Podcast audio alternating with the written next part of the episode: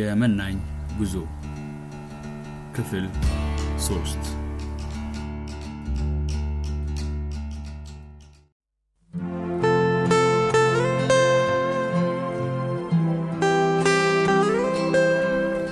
ከሸክሙ ማረፉ።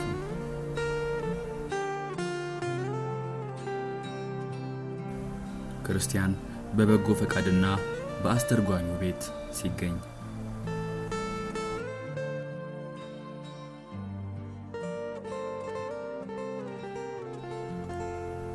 ክርስቲያንም ለመመለስ በተዘጋጀ ጊዜ ወንጌላዊ ፈገግ ባለ ፊት ተመለከተውና ሳመው።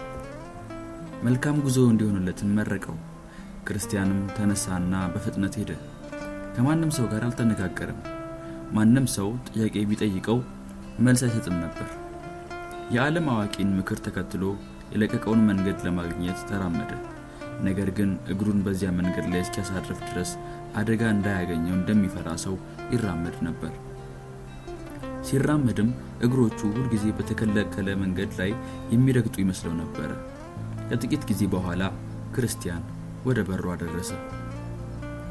በበሯ ላይም እንዲህ የሚል ጽሑፍ ተጽፎባት ነበር፣ ደጅ ምቱ ይከፈትላችኋል። ክርስቲያንም ከአንድ ጊዜም ሁለት ጊዜ እንዲህ ሲል አንኳኳ።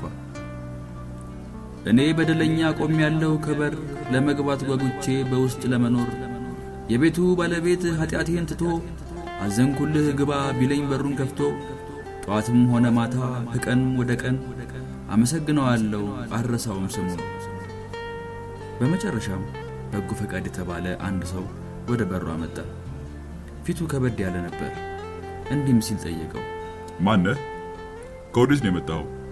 ምን ትፈልጋለህ? ክርስቲያንም እኔ አንድ ምስኪን ሸክሜ የከበደኝ ኃጢአተኛ ነኝ። የመጣሁት ከጥፋት ከተማ ነው። ከሚመጣው ቁጣ አመልጥ ዘንድ ወደ ጽዮን ተራራ ሄዳለሁ። ወደዚያ ቦታ የሚወስደው መንገድ በዚች በር እንደሚያልፍ ተነግሮኛል። እርስዎ ጌታዬ እኔን ሊያስገቡኝ ፈቃዶ እንደሆነ ቢነግሩኝ ይወዳለሁ። በጎ ፈቃድም በሙሉ ልቤ ፈቅዳለሁ ብሎ በሩን ከፈተለት። በእጁም አጥብቆ ሳበው። ክርስቲያንም እንዲህ ብሎ ጠየቀ፣ ለምን እንዲህ አጥብቀው ይስቡኛል? ሰውየውም እንዲህ ሲል መለሰለት፣ ከዚህ በኋላ ከዚህ ቦታ ጥቂት ራቅ ብሎ አንድ ጽኑ ምሽግ ተተክሏል። አለቃው ብኤልዜቡል ነው። እርሱና ወገኖቹ ከዚያ ሆነው ቀስት ይወረውራሉ። እንዲህም የሚያደርጉት ወደዚህ ደጅ የሚመጡትን ሰዎች ምናልባት ወደ ውስጥ ሳይገቡ ብንገድላቸው ብለው ነው። ክርስቲያንም እንዲህ አለ፣ ደስ ብሎኛል፣ ደግሞ እጠነቀቃለሁ። ከገባም በኋላ የቤቱ ጠባቂ እንዲህ ብሎ ጠየቀው፣ ወደዚህ እንድትመጣ ማን መራህ? ክርስቲያንም ወንጌላዊ ወደዚህ እንዲሄድና በሩንም እንድመታ መከረኝ። ደግሞም ምን ማድረግ እንደሚገባ እርሳቸው ይነግሩሃል አለኝ። በጎ ፈቃድም የተከፈተ በር ቀርቦልሃል፣ ማንም ይዘጋው ዘንድ አይችልም። ክርስቲያንም አሁን የመከራዬን ጥቅም ለማጨድ እጀምራለሁ። በጎ ፈቃድም ታዲያ ስለምን ብቻህን መጣህ? ክርስቲያንም እኔ የሚመጣብኝን አደጋ እንዳወቅኩት ከጎረቤቶቼ አንዳቸውን በእነርሱ ላይ የሚመጣውን አደጋ ስላላወቁት ነው። በጎ ፈቃድም አንተ መሄድህን ያወቁ ሰዎች ነበሩ እንዴ? ክርስቲያንም ሚስቴና ልጆቼ መነሳት መጀመሬን አይተው እንድመለስ ጠሩኝ። ከጎረቤቶቼ መካከል ጥቂቶቹ ቆመው እንድመለስ ይጮሁና ይጠሩኝ ነበር። እኔ ግን ጆሮዎቼን በጣቶቼ ከድኜ መንገዴን ሄድኩ። በጎ ፈቃድም ተከትሎ እንድትመለስ የመከረህ ማንም የለምን? ክርስቲያን እምቢተኛና ወላዋይ ሁለቱም እንዲህ አድርገው ነበረ። ነገር ግን እንዳልሆነላቸው ባየው ጊዜ እምቢተኛ እየተሳደበ ተመለሰ። ወላዋይ ግን ከኔ ጋር ጥቂት መንገድ መጣ። በጎ ፈቃድ ታዲያ እስከዚህ ድረስ ለምን አልመጣም? ክርስቲያንም ተስፋ የሚያሳጣ ረግረግ እስክንደርስ ድረስ አንድ ላይ መጣን። በድንገት ግን ሁለታችንም ከረግረግ ውስጥ ወደቅን። ከዚያ በኋላ ጎረቤቴ ወላዋይ ተስፋ ቆርጦ ጉዞው እንዲቀጥል አልደፈረም። ወደ ቤቱ በሚቀርበው በኩል ከረግረጉ ወጥቶ እንደኔ ከሁሉ የላቀችውን አገር ብቻ ትወርሳለህ ብሎኝ መንገዱን ሄደ። እኔም መንገዴን ወደፊት ቀጠል። እርሱ የእምቢተኛን መንገድ ተከትሎ ሲሄድ እኔ ወደዚች በር አመራሁ። በጎ ፈቃድም አይ ምስኪን ሰው ሰማያዊ ክብርን እንደሚያገኝ ጥቂት መከራን ለምን አልታገሰም? ሰማያዊ ክብር ይህን ያህል ትንሽ አድርጎ ቆጥሮት ሆኗል። ክርስቲያንም ስለ ወላዋይ እውነቱን ተናግሬያለሁ። ስለ ራሴም እውነቱን ብናገር ከእርሱ በጣም የሚሻል መሆኔ አይታየኝም። እውነት ነው፣ እርሱ ወደ ቤቱ ተመለሰ። እኔ ግን ከአንድ ከአቶ አለማዋቂ የተባለ ሰው ስጋዊ ትምህርቱን ተቀብዬ መንገዴን ለቅቄ ወደ ሞት መንገድ ሄድኩ። በጎ ፈቃድ እህ እርሱም አገኘህ? እርሱ ካገኘህ በኋላ ከአቶ ህገኛ እጅ እረፍትን እንድትሻ ይመክርህ እንደነበር ይመስለኛል። ሁለቱም የወጣላቸው አታላዮች ናቸው። ግን ምክሩን ተቀበልክ እንዴ? ክርስቲያንም አዎ የደፈርኩትን ያህል ምክሩን ተቀብዬ አቶ ህገኛን ለመፈለግ ሄድኩ። ነገር ግን ከቤቱ አጠገብ የቆመው ተራራ በራሴ ላይ የሚወድቅብኝ ስለመሰለኝ መቆም ግድ ሆነብኝ። በጎ ፈቃድም ያ ተራራ ብዙዎችን ሰዎች ገድሏል። ከእንግዲህም ወዲህ የብዙዎች ሰዎች መሞቻ ይሆናል። አንተ ሳትጨፈለቅ በደህና ማምለጥህ ደህና ነገር ነው። ክርስቲያንም በደከመ መንፈስ ውስጥ ተውጬ ሳሰላስል ወንጌላዊ በድንገት ወደ እኔ ባይመጣ ኖሮ ምን እንደምሆን አላውቅም ነበር። እርሱ እንደገና ወደ እኔ መምጣቱ ይህ የእግዚአብሔር ምሕረት ነው። ይህ ባይሆን ኖሮ ከቶ ከዚህ ለመድረስ ባልቻልኩም ነበር። አሁን ግን እነሆ መጥቻለሁ። ከእርሱ ከጌታዬ ጋር ቆሜ ከመነጋገር ይልቅ በዚያ ተራራ ተጨፍልቄ መሞት የሚገባኝ ሰው ነኝ። ነገር ግን ከዚህ እንድገባ የተቀበልኩ በመሆኔ ለእኔ እንዴት ያለ ታላቅ ጸጋ ነው። በጎ ፈቃድም ሰዎች ከዚህ ሳይመጡ በፊት በጣም ክፋተኞች ኖረው ቢሆን እንኳን ከዚህ ከደረሱ በኋላ እኛ አንቃወማቸውም። ማንም ከቶ ከዚህ ከደረሰ ወደ ውጪ አይጣልም። ስለዚህ የተወደድክ ክርስቲያን ሆይ ተከተለኝ። እኔ ስለ መንገድህ አስተምርሃለሁ። ወደፊትህ ተመልከት። ይህችን ጠባብ መንገድ ታያለህን? ልትሄድባት የሚገባ መንገድ እርሷ ናት። ታላላቅ አባቶች፣ ነቢያት፣ ክርስቶስና ሐዋርያቱም የቀየሷት መንገድ እርሷ ናት። እንደ ተገተረ ገመድ ቀጥተኛ ናት። ልትሄድባት የሚገባህ መንገድም ይች ናት። ክርስቲያንም እንግዳ የሆነ ሰው ሊሰሰትባቸው የሚችል ጠመዝማዛዎችና ዘወርዋራዎች የሆኑ መንገዶች የሉምን? በጎ ፈቃድም አዎ፣ ወደዚህ መንገድ የሚገቡ ብዙዎች መንገዶች አሉ።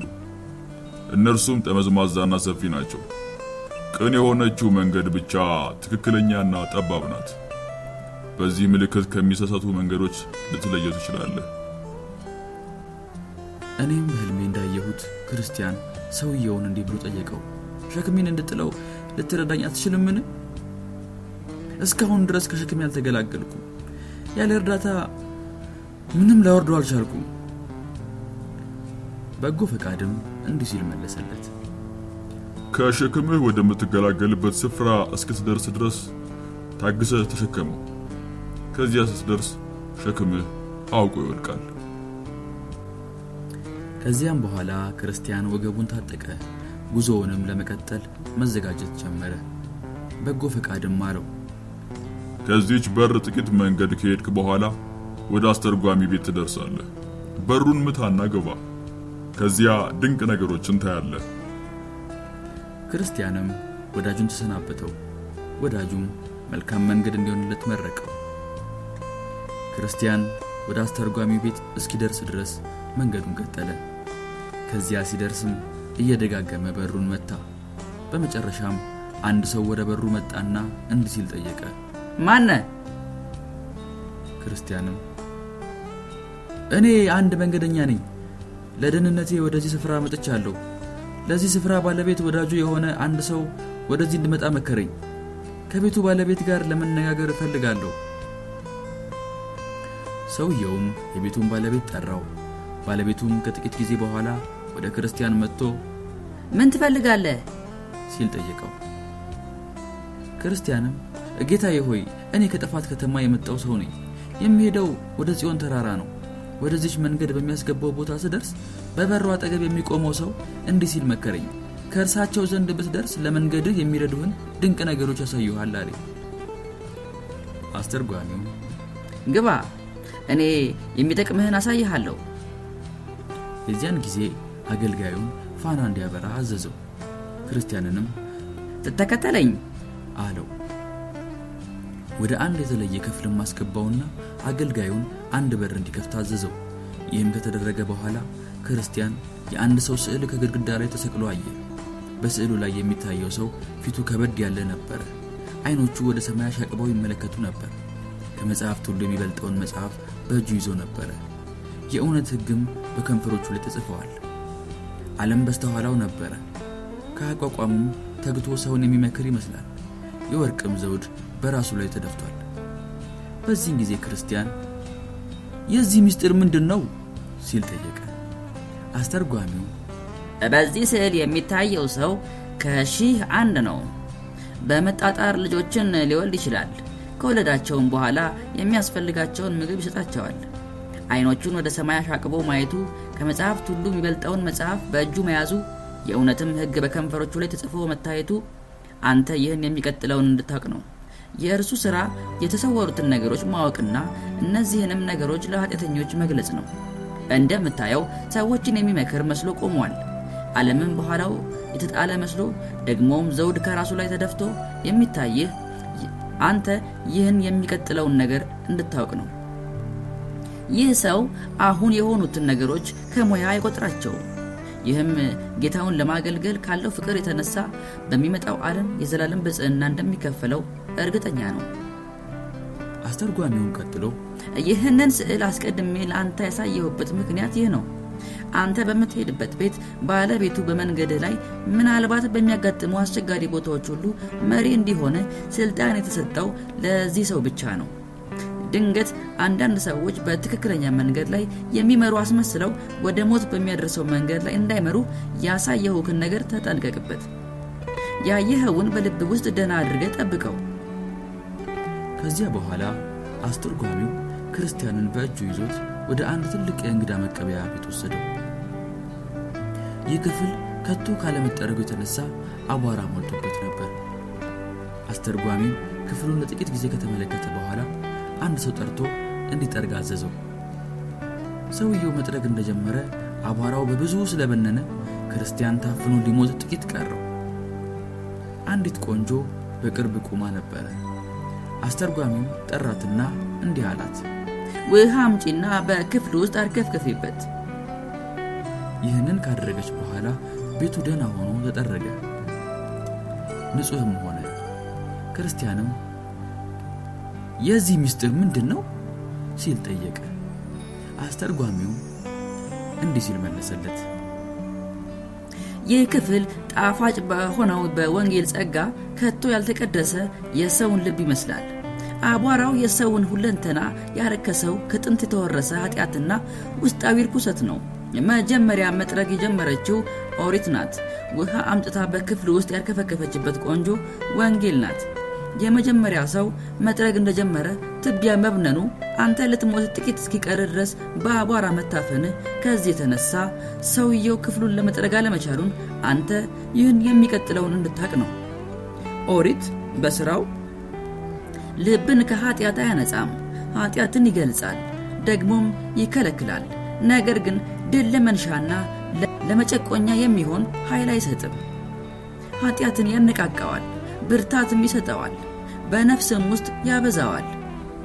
ከዚያ ቀጥሎ ቆንጆይቱ በክፍሉ ውስጥ ውሃ ካርከፈከፈችበት በኋላ በሰላም እንደተጠረጋ ይህ ይህ መደረጉ አንተ ይህ የሚቀጥለውን እንድታቅ ነው። በወለሉ ላይ ውሃ በማርከፍከፍ ቆንጆይቱ አቧራውን ጸጥ እንዳረገችው ሁሉ ወንጌልም ጣፋጭና ክቡር በሆኑት ስሜቶች ወደ ልብ ሲገባ ኃጢአትን ያጠፋዋል፣ ደግሞም ይገዛዋል። ነፍስ ከወንጌል በሚሆን ሃይማኖት ንጹሕ ትሆናለች። ስለዚህም ምስጋና ንጉሥ የምትገባ መኖሪያ የተዘጋጀች ትሆናለች። እኔም በሕልሜ እንዳየሁት አስተርጓሚው ክርስቲያንን በእጁ ይዞት ወደ አንዲት ክፍል ወሰደው። በዚች ክፍል ውስጥ ሁለት ልጆች የየራሳቸውን ወንበር ይዘው ተቀምጠው ነበረ። የታላቀየው ስም ችኩል ነበረ። የታናሹ ስም ትዕግስት ነበረ። ችኩል ያልሰከነ መስሎ ሲታይ ትዕግስት ጸጥ ብሎ ተቀምጦ ነበረ። ክርስቲያንም እንዲህ ሲል ጠየቀ፣ ችኩል ያልተደሰተበት ምክንያት ምንድን ነው? አስተርጓሚውም እንዲህ ሲል መለሰለት፣ የሁለቱ ሞግዚት የሆነ አንድ ሰው አለ። ይህ ሞግዚት የከበረ መዝገቡን እስከሚቀጥለው ዓመት መጀመሪያ ድረስ እንዲጠብቅ ይፈቅዳል። ችኩል ግን ሁሉንም አሁን ለማግኘት ይፈልጋል። ትዕግስት ለመቆየት ፈቃደኛ ነው። እኔም ስመለከት አንድ ሰው ለችኩል አንድ ከረጢት ሙሉ ገንዘብ ይዞለት መጣና ከችኩል እግር ስር ዘረገፈው። ችኩልም ሀብቱን አቅፎ ተደሰተ፣ በትዕግስትም ላይ ሳቀበት። ከጥቂት ጊዜ በኋላ ግን ሁሉን በትኖና አጥፍቶ ከቡትቶ በስተቀር ምንም እንዳልቀረው አየሁ።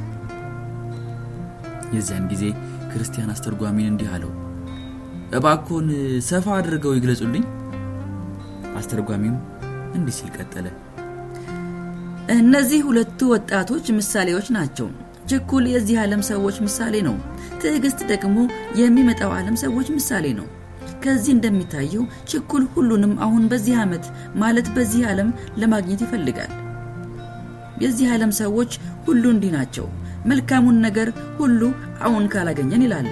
ከመልካሙ ነገር ያላቸው ድርሻ እስከሚቀጥለው ዓመት ድረስ ማለት እስከሚመጣው ዓለም ድረስ ለመጠበቅ አይችሉም። በሜዳ ላይ ካሉት ከሁለቱ ቆቆች በእጅ ያለች አንዲት ቆቅ ትበልጣለች የሚል ተረት አለ።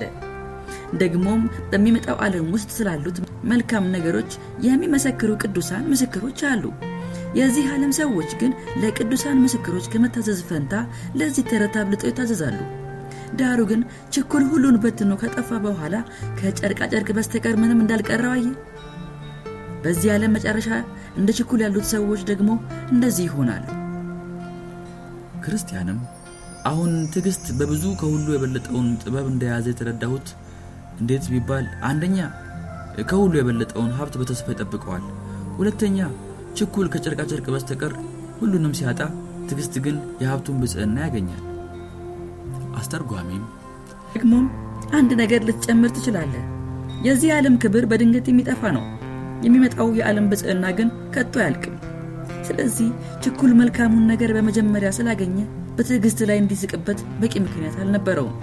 ይልቁንስ ትዕግስት ወደፊት ከሁሉ የሚበልጠውን ነገር በመጨረሻ ስለሚያገኘው በችኩል ላይ ሊስቅበት የበለጠ ምክንያት ይኖረዋል። መጀመሪያው ለመጨረሻው ስፍራ መስጠት አለበት። እንዴት ቢባል መጨረሻ የግድ ጊዜውን ማግኘት ስለሚገባው ነው። ነገር ግን መጨረሻ ለምንም ስፍራ አይሰጥም፣ ተከታይ የለውምና።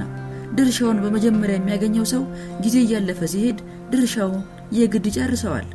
ድርሻውን በመጨረሻ ያገኘው ሰው ግን ለዘላለም ይዞት ይቀመጣል። ስለዚህም ይህ የሚቀጥለው ስለ አንድ ባለጸጋ ሰው ተባለ። ልጄ ሆይ አስብ፣ አንተ ተድላህን በሕይወት ሳለ ፈጽመ እንደተቀበል አልዓዛርም እንዲሁ መከራን፣ አሁንም እርሱ ደስ ይለዋል፣ አንተም ተሰቃያለህ። ክርስቲያንም እንግዲያውስ ከሁሉ የሚበልጠውን የሚመጡትን ነገሮች መጠበቅ እንጂ አሁን ያሉትን ነገሮች መመኘት እንዳልሆነ ተረዳው። አስተርጓሚም እውነቱን ተናገርህ። የሚታዩት ነገሮች ኃላፊዎች ናቸው፣ የማይታዩት ግን ዘላለማዊ ናቸው። የሆነ ሆኖ አሁን ያለው ነገርና የስጋችን መመኘት የተቀራረቡ ጎረቤቶች ስለሆኑ ድንገት እርስ በርሳቸው ይፋቀራሉ። ደግሞም የሚመጣው ነገርና የስጋችን ሐሳብ እንግዶች ናቸውና እየተራራቁ ይሄዳሉ። እኔም በሕልሜ ሳይ አስተርጓሚ ክርስቲያንን በእጁ ይዞት ወደ አንድ ቦታ ወሰደው። ከዚህም ቦታ ውስጥ ከአንድ ግንድ አጠገብ እሳት ይቃጠል ነበር። ከእሳቱ አጠገብ አንድ ሰው ቆሞ ሊያጠፋው ብዙ ውሃ ያፈስበት ነበር። ዳሩ ግን እሳቱ እንደገና እየበረታ ሄደ። ክርስቲያንም የዚህስ ምስጢር ምንድን ነው ሲል ጠየቀ። አስተርጓሚም እንዲህ ሲል መለሰለት። ይህ እሳት ከልብ ውስጥ የሚከናወነው የጸጋ ሥራ ነው። እሳቱን ለማጥፋት በላዩ ላይ ውሃ የሚያፈስበት ዲያብሎስ ነው። ዳሩ ግን ምንም እንኳን ዲያብሎስ ለማጥፋት ቢጥር እሳቱ እንደገና እየበረታ ይሄዳል። አስተርጓሚውም ምክንያቱን አስረዳሃለሁ ብሎ ክርስቲያንን አዞረውና ከግድግዳው በስተኋላ በኩል ወሰደው። ከዚያም አንድ የዘይት ማሰሮ የያዘ ሰው በስውር በእሳቱ ላይ ዘይት ሲያፈስ አየ። ክርስቲያንም የዚህ ምስጢር ምንድን ነው ሲል ጠየቀ። አስተርጓሚም እንዲህ ሲል መለሰለት። ከልብ ውስጥ የተጀመረውን ሥራ በጸጋው ዘይት የሚያካሂድ ይህ ክርስቶስ ነው። ሰይጣን ምንም እንኳን የሚቻለውን ሁሉ ቢያደርግ በዚህ ለክርስቶስ ለሆኑት ሰዎች ለነፍሳቸው የበለጠው ጸጋ ይጨመርላቸዋል። ሰውየው ከቅጥሩ በኋላ ሆኖ እሳቱን ሲያነድ ማየትህ አንተ ይህንን የሚቀጥለውን እንድታውቅ ነው። የጸጋው ሥራ በነፍስ ውስጥ እንዴት እንደሚካሄድ ለማወቅ ይህ ለሚፈተኑት ሰዎች አስቸጋሪ ነው። እኔም ስመለከት አስተርጓሚ ክርስቲያንን በእጁ ይዞት ወደ አንድ መልካም ቦታ ወሰደው። ከዚህም ቦታ ላይ አንድ ውብ የሆነ ባለ ግርማ አዳራሽ ተሰርቶበት ነበር። ይህን በማየቱ በጣም ደስ አለው። በአዳራሹም ሰገነት ላይ የወርቅ ልብስ የለበሱ ሰዎች ወዲህና ወዲያ ይመላለሱ ነበር። ክርስቲያንም ወደዚህ አዳራሽ ለመግባት እንችላለን እንዴ ሲል ጠየቀ። አስተርጓሚም ክርስቲያንን ይዞት ወደ አዳራሹ በር ወሰደው።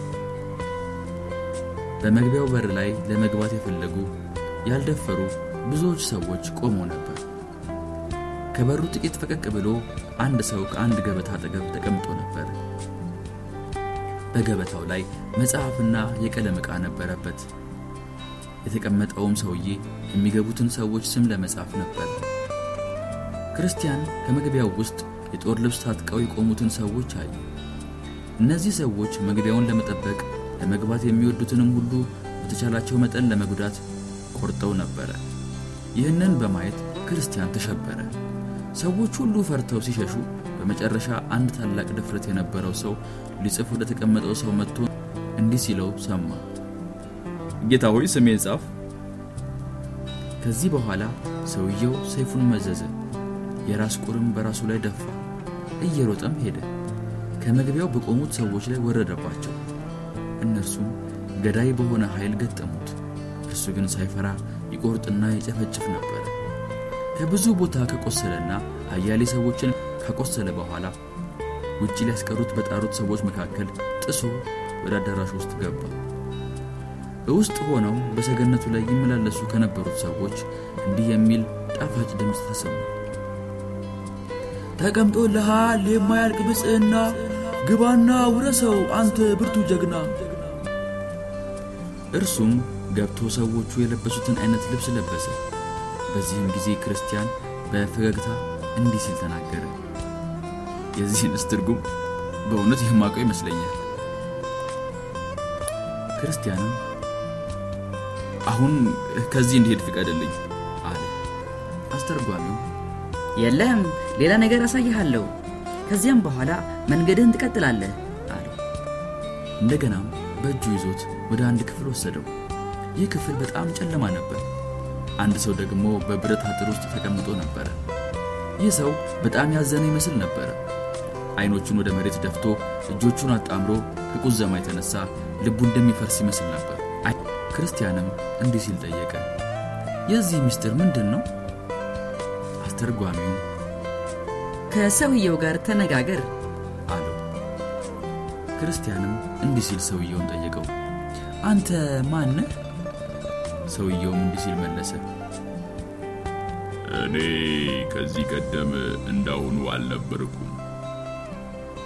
ክርስቲያንም ቀድሞ ምን ነበርክ? ሰውየውም እኔ ቀድሞ በራሴ ዓይንና በሌሎችም ዓይን ያማረና ጥሩ መስካሪ ነበርኩ። እኔ በፊት ለሰማያዊቱ ከተማ የተገባሁ ነኝ ብዬ አስብ ነበር። ከዚያም እደርሳለሁ በሚል ሐሳብ እደሰት ነበር።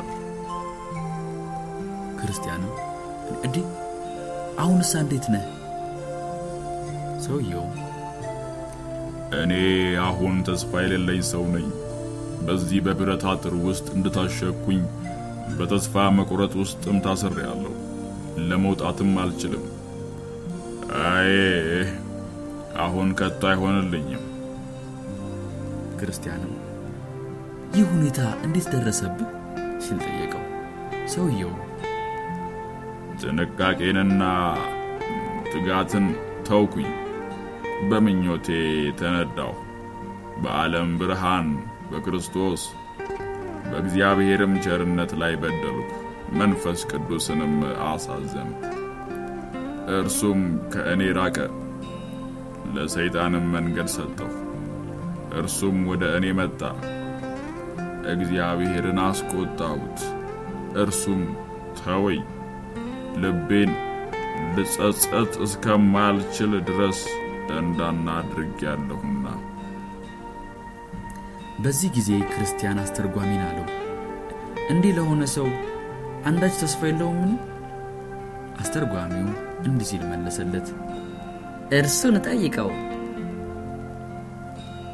ክርስቲያንም እንዲህ ሲል ጠየቀው፣ ተስፋ በመቁረጥ በብረት አጥር ውስጥ ከመወሰን በቀር ምንም ተስፋ የለህምን? ሰውየውም ከቶም ምንም የለኝም ሲል መለሰለት። ክርስቲያንም ምን ነው የልዑል ልጅ ርኅሩህና ምሕረተኛ አይደለምን? ሰውየውም እኔው ራሴ ዳግመኛ ሰቅየዋለሁ።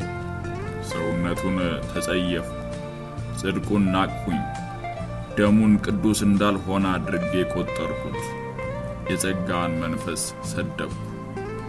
ስለዚህም እኔው ራሴ ከተስፋው ሁሉ ተቆረጥኩ።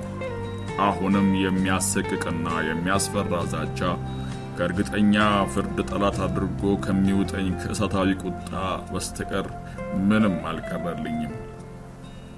ክርስቲያንም ስለምን ከእንዲህ ያለ ሁኔታ ውስጥ ራስህን ጣልክ?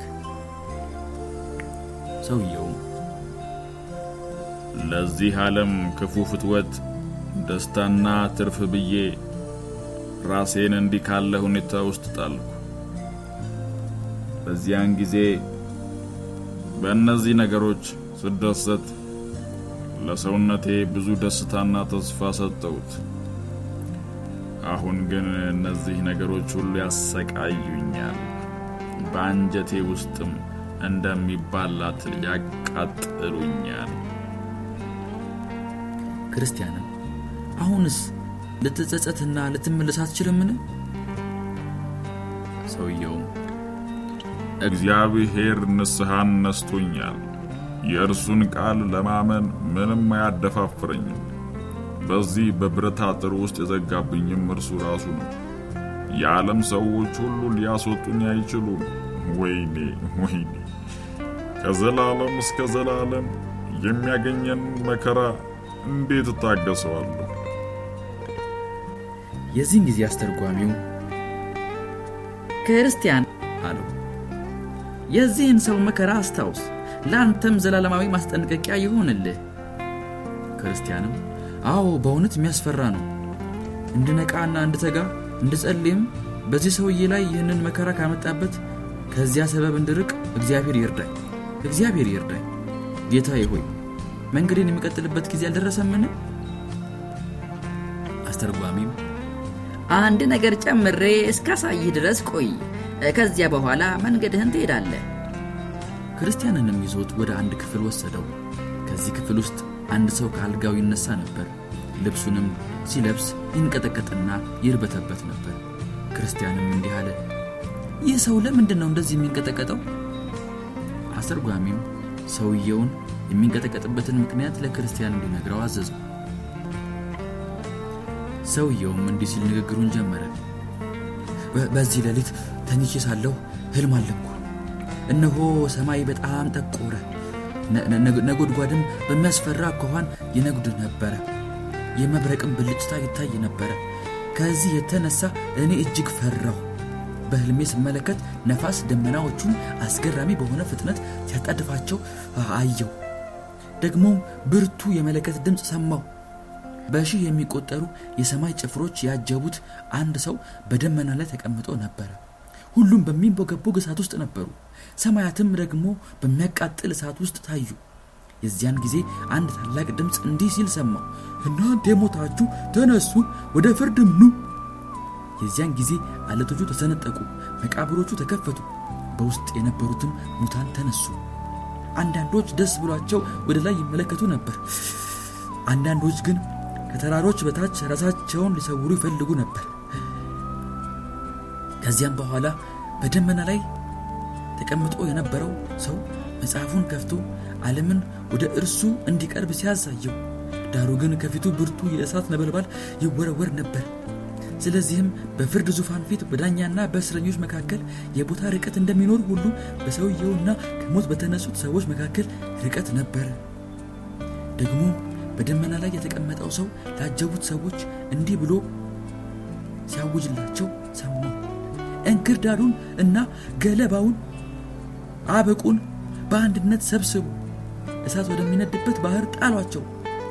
ያንኑ ጊዜ እኔ ከቆምኩበት ቦታ በጣም ቀረብ ብሎ በጣም ቀረብ ብሎ ለጥልቀቱ መጨረሻ የሌለው ጉድጓድ ተከፈተ። ከጉድጓዱም አፍ በሚያሰቅቅ ድምፅ ጤሰና የክስል ፍም በብዛት ወጣ። ዳግመኛም ለአጃቢዎቹም እንዲህ የሚል አዋጅ ታወጀ፣ ስንዴን በጎተራ ውስጥ ሰብስቡ።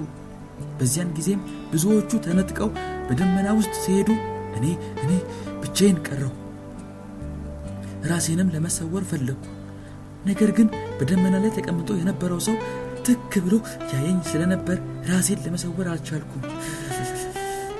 ኃጢአቴ ወቀሰኝ፣ ሕሊናዬም በሁሉ ወገን ከሰሰኝ። ከዚያም በኋላ ከእንቅልፍ ነቃሁ። ክርስቲያንም ይህንን ራእይ እንደዚህ እንድትፈራ ያደረገህ ምንድን ነው ሲል ጠየቀው። ሰውየውም እኔ ሳልዘጋጅ የፍርድ ቀን የመጣ መሰለኝ። ከሁሉ በላይ ያስደነገጠኝ ግን መላእክት ብዙዎችን ሰዎች ሲወስዱ እኔን በመተዋቸው ደግሞም የገሃነም እሳት ጉድጓድ እኔ በቆምኩበት ቦታ ላይ በመከፈቱ በዛ ምክንያት ነው። ሕሊናዬ አስጨነቀኝ። እኔም እንደመሰለኝ ዳኛው አይኖቹን ከእኔ ሳይለይ በቁጣ መልክ ይመለከተኝ ነበር። አስተርጓሚም ክርስቲያንን እንደዚህ አለው። ስለ እነዚህ ነገሮች ሁሉ አስበሃልን? ክርስቲያንም አዎን አስቤያለሁ፣ እነርሱም ተስፋና ፍርሃት አሳድረውብኛል። አስተርጓሚ እንግዲያውስ በጎንህ ውስጥ እንዳሉ እሾሆች በመንገድ ላይ ጠቅጠቅ እያደረጉ ወደፊት እንዲገፉ በአእምሮ ውስጥ አኖራቸው። በዚያን ጊዜ ክርስቲያን ወገቡን መታጠቅ ጀመረ፣ ለጉዞም ተዘጋጀ። አስተርጓሚም እንደዚህ አለው። በጎ ክርስቲያን ሆይ የሚያጽናናው ጳራቅሊጦስ ሁልጊዜ ከአንተ ጋር ይሁን፣ ወደ ከተማይቱም በሚወስደው መንገድ ይምራ። ክርስቲያንም እንደዚህ እየተቀኘ መንገዱን ጀመረ። ትምህርት አገኘው ከመምሬ ቤት እኔን የሚረዳኝ በቀን በሌሊት። አንዳንዶቹ ምክሮች ደስታን ይሰጣሉ፣ የቀሩትም ደግሞ ያስደነግጣሉ። አእምሮዬ መያዝ የጀመረውን ሳይረሳ ሳይቦዝን እንድይዝ ሁሉን ምክር አግኝቻለሁ ብርታት የሚሆን አንተን ላመስግን ደጉ አስተርጓሚ፣ ትምህርት ታላቅ ነው የለውም ቀዳሚ። እኔም በሕልሜ እንዳየሁት ክርስቲያን የሚሄድበት መንገድ ከሁለት ወገን ግንብ ነበረበት። የግንቡም ስም ደህንነት ነበረ። ሸክሙ የከበደው ክርስቲያን በዚህ መንገድ ላይ ሮጠ። ነገር ግን በጀርባው ላይ የነበረው ሸክም ጽኑ ችግር ጣለበት። እርሱም ወደ አንድ ከፍተኛ ስፍራ እስኪደርስ ድረስ ሮጠ። በዚህም ቦታ ላይ አንድ መስቀል ነበረ። ከመስቀሉም ዝቅ ብሎ አንድ መቃብር ነበረ። እኔም በሕልሜ እንዳየሁት ክርስቲያን ፈጽሞ ወደ መስቀሉ በደረሰ ጊዜ ሸክሙ ከጀርባው ወደቀ። እየተንከባለለም በመጨረሻው ወደ መቃብሩ ገባ። ከዚያም ወዲህ ሸክሙን አላየሁትም። አሁንም ክርስቲያን ደስ ስላለውና ሸክሙ ስለቀለለው ደስተኛ በሆነ ልብ እንዲህ አለ። ጌታ በመከራው ረፍት ሰጠኝ፣ በሞቱም ሕይወትን። ከዚህም በኋላ ለመመልከትና ለማድነቅ ለጥቂት ጊዜ ዝም ብሎ ቆመ። ስለምን ቢባል መስቀሉን መመልከት ብቻ ከሸክሙ ሊገላገል መቻሉ በጣም አስደንቆት ነበር። ስለዚህም የእምባው ምንጮች እንደ ውሃ እስኪያጎርፉ ድረስ እየደጋገመ ተመለከተ። ቆሞ እየተመለከተም ሲያለቅስ ሦስት የሚያበሩ ሰዎች ወደ እርሱ መጥተው ሰላም ለአንተ ይሁን አሉት። የመጀመሪያው ሰው ኃጢአትህ ቀርቶልሃል አለው። ሁለተኛውም ክርስቲያን የለበሰውን ጨርቃጨርቅ አውልቆ የበዓል ልብስ አለበሰው። ሦስተኛውም ሰው በግንባሩ ላይ ምልክት አደረገለት። ደግሞ ማኅተም ያለበት የተጠቀለለ ብራና ሰጥቶት ሲገሰግስ እንዲመለከተውና ወደ ሰማያዊ በር ሲደርስ ብራናውን እንዲያስረክብ አዘዘው። ከዚያም በኋላ ሦስቱ ሰዎች ሄዱ። ክርስቲያን በደስታ ሦስት ጊዜ ዘለለ። እንዲህም ሲል እየዘመረ ሄደ። በችግር ስራመድ ከበደኝ ኃጢአቴ፣ ከዚህ ቦታ ስደርስ ተሟላ ምኞቴ። ብልሃት ጠፍቶ ነበር ሸክሜን የሚጥል አሁን ደመሰሰው የጌታዬ መስቀል። የጌታዬን መስቀል እኔ ላመስግነው፣ መቃብሩን ደግሞ ብሩህ ነህ ልበለው። ከሁሉ በላይ ግን ምስጋና ይድረሰው ለእኔ ሲል ተዋርዶ ተሰቅሎ ለሞተው።